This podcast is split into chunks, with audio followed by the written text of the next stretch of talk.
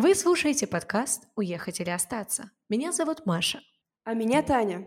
В этом подкасте мы размышляем о насущном вопросе: стоит ли переезжать через судьбы писателей Серебряного века.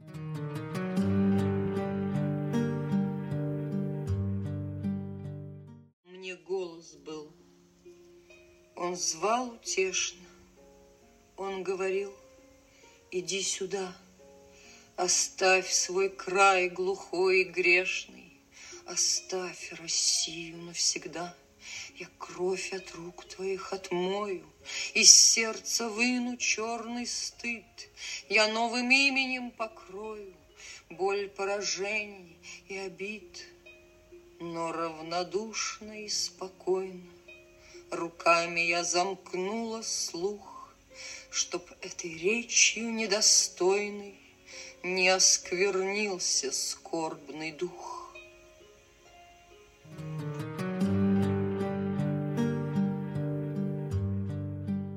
Прозвучали знаменитые строки из стихотворения Анны Андреевны Ахматовой. В них не только мнение одного русского человека о событиях 1917 года, но и целая философия людей, которые приняли решение остаться на родине в один из самых сложных периодов русской истории.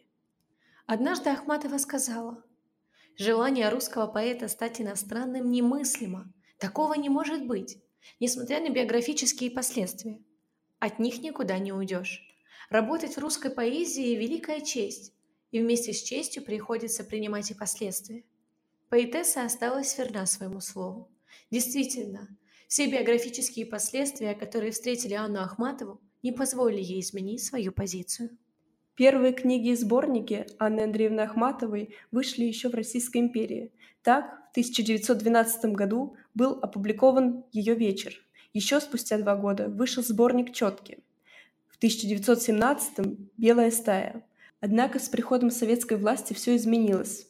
Если до революции сочинения поэтессы публиковались в среднем примерно раз в 2 года, то почти за 50 лет ее жизни в СССР цензуру прошли менее 10 литературных трудов. Даже с учетом того факта, что в своем творчестве Ахматова далеко не всегда затрагивала идеологически неверные, в кавычках, политические вопросы. Кроме творчества писательницы, трагично сложилась и судьба Ахматовой. Арест сына за антисоветскую деятельность, арест мужа за то, что он являлся участником и вдохновителем контрреволюционной террористической группы студентов, расстрел первого мужа за причастность к контрреволюционному заговору, запрет на печать ее произведений, изгнание из Союза писателей. Все случившееся с Ахматовой могло бы стать причиной навсегда забыть Россию, разозлиться, озлобиться. Однако поэтесса поступила по-другому. На протяжении всей жизни она сливалась с народом, воспринимала судьбу России как свою собственную и продолжала говорить своим ртом, который кричит 100 миллионов народ. В марте 1917 года Николай Гумилёв, муж Ахматовой, уезжает в Лондон служить в русском экспедиционном корпусе. Ахматова могла бы с легкостью уехать с мужем, однако она остается в России.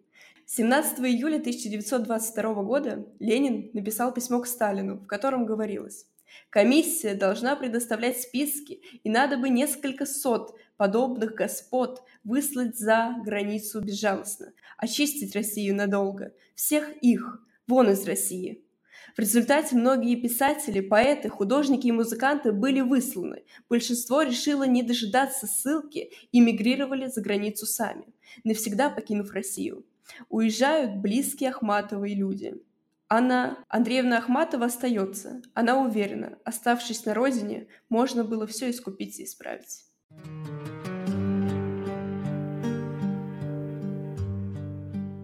Не с теми я, кто бросил землю на растерзание врагам.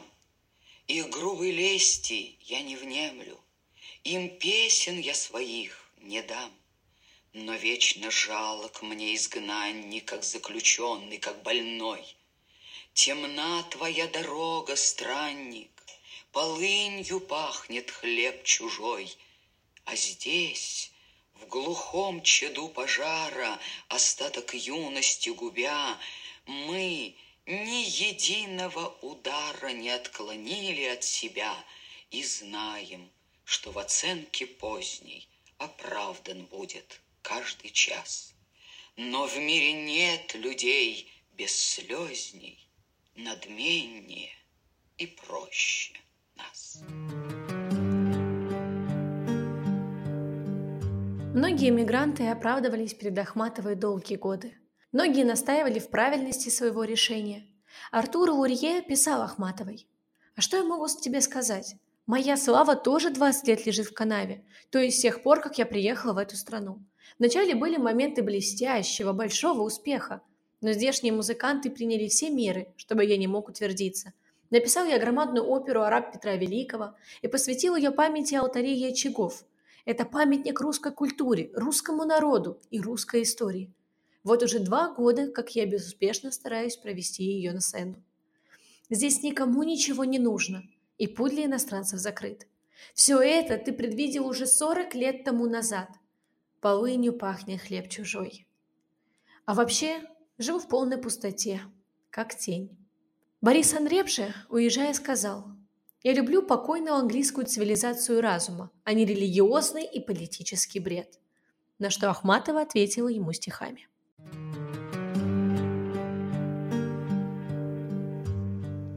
«Высокомерьем дух твой помрачен, и оттого ты не познаешь света. Ты говоришь, что вера наша сон, и марево столица эта. Ты говоришь, моя страна грешна, а я скажу, твоя страна безбожна. Пускай на нас еще лежит вина, все искупить и все исправить можно. Вокруг тебя и воды, и цветы. Зачем же к нищей грешнице стучишься? Я знаю, чем так тяжко болен ты. Ты смерти ищешь и конца боишься». Считается, что при коммунистах против Ахматовой было издано 3, реальность одного под вопросом, постановления, непосредственным образом влиявших на ее карьеру в 24-м, 40-м и 46-м годах. Благодаря первому указу Ахматову не печатали на протяжении более 15 лет, вплоть до 40-го года. Затем резко наступила оттепель. Советская власть тогда, в частности, допускала к выпуску ее сборник из 6 книг. Спустя всего полгода по Ахматовой был нанесен очередной удар. ЦК признал стихи поэтессы идеологически вредными и постановил изъять недавно изданную книгу. В то же время ей позволили вступить в Союз писателей и даже выдвинули на Сталинскую премию. С наступлением войны талант Ахматовой вновь оказался востребованным. Теперь уже для патриотических стихов. В 1943 году в Ташкенте также издали сборник «Избранное». И еще через 3 года, впрочем, в 1946-м, после капитуляции стран Оси и их союзников, вышло знаменитое постановление о журналах «Звезда» и «Ленинград», в котором говорилось следующее. Ахматова является типичной представительницей чуждой советскому народу, пустой безыдейной поэзии, а ее стихотворения, пропитанные духом пессимизма и упадничества, выражающие вкусы старой салонной поэзии, застывшие на позициях буржуазно-аристократического эстетства и декаденства, наносят вред делу воспитания молодежи и не могут быть терпимы в советской литературе. Через 5 дней после выхода указа поэтесса была выведена из правления Ленинградского отделения Союза советских писателей, а затем и вовсе исключена из организации.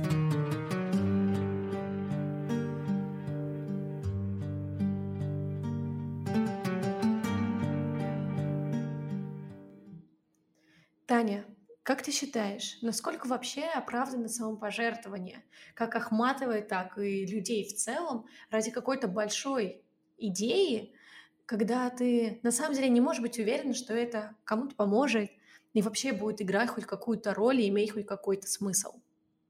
Ну, знаешь, на самом деле на этот вопрос можно ответить по-разному и, в принципе, на него посмотреть. Потому что, с одной стороны, конечно, кто такой один человек рядом с какой-то большой идеей, с какой-то большой целостностью, с каким-то большим миром. И кажется, что у меня есть одна жизнь, и хочется провести ее достойной для себя. То есть хочется провести ее так, как мне самому будет приятно. Тут, наверное, вопрос, как тебе будет самой лучше. Есть люди, которые могут жить с несправедливостью. Это абсолютно нормально. У всех людей разные отношения и разные чувства справедливости. У кого-то оно обостренное, у кого-то нет. И тут, наверное, Ахматова, если мы говорим про нее, вероятно, она не была бы сама счастлива жить в эмиграции, как, например, Цветаева. То есть Цветаевой было в целом, несмотря на ее материальное положение, ей было нормально. То есть она не чувствовала угрызений совести. Не то чтобы я считаю, что она должна их чувствовать, нет. Да, она страдает по родине, это так, но она не страдает ее совесть не страдает, вот. Я не говорю, что она должна была бы страдать, но просто у всех людей разные отношения к тем или иным событиям. На самом деле, когда вставал вопрос об эмиграции, не знаю почему, но я вот как-то почувствовала, что мне скорее были бы близки чувства Ахматовой, нежели Цветаевой.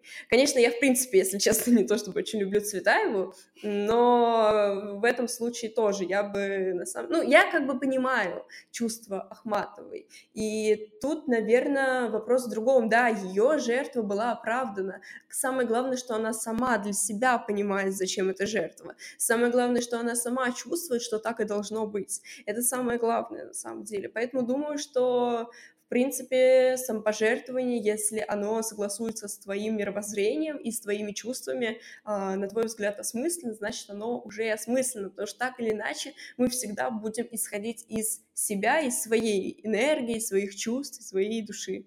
Я с тобой вообще на самом деле согласна, просто если прям сильно переносить вот на нашу действительность, на нашу реальность, сейчас очень часто идет речь о том, что самопожертвование никому не нужно, потому что в конечном счете ты находишься в полном минусе, то есть ты жертвуешь собой ради других, и абсолютно непонятно, нужна ли эта жертва окружающим.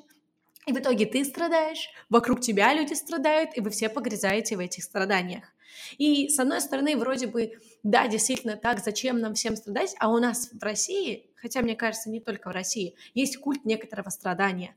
То есть кто больше страдал, тот более патриотичен, тот больше вложился, тот больше пережил и так далее. Как будто бы вот эта вот мерка страданиями вообще хоть как-то характеризует человека как личность, создала его и повлияла на его становление. А в целом много страдал неплохой человек, или там хороший человек. Это странная взаимосвязь. Слушай, насчет твоего тезиса про страдания, здесь скорее про сопричастность. То есть эти события трагичные, и они трагичны не только абстрактно как-то, но они трагичны для меня, для моей жизни. Я понимаю, что ты говоришь, конечно, ты не обязан страдать, чтобы как-то помочь, наверное, да, но, понимаешь, вот для меня патриотизм и, в принципе, любовь к родине — это всегда про единение меня и моей родины. И если вот условно какие-то события трагично сложились для нашей страны, я как член и участник, как часть этой страны, тоже страдала. И я хочу рассказать про часть меня, которая тоже жила вместе с этими событиями. Поэтому, да, конечно, если смотреть так поверхностно, нет, я не говорю, что ты смотришь поверхностно. Если, в принципе, воспринимать вопрос так в общем и поверхностно, то тогда действительно кажется, что люди, которые меряются страданиями, это, примитивно. Я согласна с тобой, это так. Вот. Но если смотреть чуть дальше, и вот с такого аспекта, то, в принципе, я, наверное, понимаю, почему страдание является частью, разделения трагических событий между родиной и собой. В целом говорит о сопричастности и единении с этой родиной. Да, я с тобой полностью согласна и как раз-таки хотела сказать о второй мысли, которая также часто посещает наравне с тем, что да зачем нам всем здесь тут страдать, давайте не будем просто увядать в своих страданиях. Второй вопрос, а кто вообще будет хоть что-то делать? То есть, а кто вообще будет заниматься тем, чтобы разбираться со всем, что происходит? То есть, часто начинаешь размышлять о том, что может быть, кто-нибудь другой, пусть найдутся люди, почему они еще в этом не разобрались, почему они еще не... А кто они, непонятно. Кто-то другой почему-то об этом не подумал, почему-то не был достаточно участливым, почему-то кто-то другой недостаточно переживал, и постоянно кто-то несуществующий другой, на которого скидывается вся ответственность. И потом порой включается какой-то там румблер, переключается тумблер, и в конечном счете ты начинаешь думать о том, что вот этого абстрактного кого-то не существует. И ты просто, если считаешь, что какие-то вещи правильные, и, возможно, в каких-то ситуациях некоторая жертва, опять же, то, какая это будет жертва, это только в зависимости от того, какой ты ее видишь, что ты хочешь сделать. Может, ты вообще не будешь считать это жертвой, может, ты будешь считать это саморазумеющимся. То есть, возможно, это абсолютно будет простая вещь, с которой ты будешь согласен, ты будешь жить с этим как с абсолютной нормой. И вот здесь действительно каждому просто свое. Но все-таки некий героизм и как раз-таки полная участливость Ахматовой в судьбе в целом России и ее сопричастность с людьми, жившими в 20 веке, она лично меня восхищает. То есть благодаря ее именно стихотворениям, благодаря ее поэзии и в целом произведениям, мне кажется, у меня во многом сформировался взгляд на то, как нужно жить именно в стране, то есть каким ты должен быть. Но что-то мне подсказывает, что с точки зрения психологии это не самый экологичный метод и способ. Но что поделать? Ну да, здесь скорее страдание как следствие ее участности. То есть страдание как просто страдание, но действительно бессмысленно. Но страдание как последствие от участия, это, наверное, в принципе, понятная история. Ну и, в принципе, да, действительно, Ахматова, она не просто оставалась в стране условно страдать, плакать, и вот я с России. Нет, она же очень много всего делала, и даже эти стихотворения, они придавали сил людям, которые находились в таких же обстоятельствах. И даже если мы вспомним ее поэму «Реквием», там же есть интересная предыстория о том, что действительно женщина попросила ее написать и изложить все, что происходит в стихотворениях, как и, с чего и начинается «Реквием». Я слышала о том, что это правда. И вот этот стамильонный народ, и вот это изложение жизни в этой одной женщине, в этой матери условной, это большая, огромная поддержка для людей. И я думаю, что если бы эта поддержка была бы бессмысленна, то «Реквием» не был бы такой великой поэмой. И вся идея же «Реквиема», она как раз построена на том, что мы народ, о том, что мы вместе, мы переживаем эти трагичные события вместе. И, ну, как следствие, мы все страдаем. И действительно, как раз-таки Ахматова была тем самым кто-то, кто все-таки сделал это действие, записал, зафиксировал, остался, был причастен, ходил, спрашивал и узнавал. И что действительно важно, фиксировал ту реальность, оставлял ее на странице бумаги, и благодаря этому произведению мы можем со стороны не просто фактов, а со стороны чувств, эмоций, состояний понять, а каково это. Ахматова действительно огромный вклад, так как она этим самым подает пример, как быть вот этим самым человеком, который готов вкладываться и готов действовать.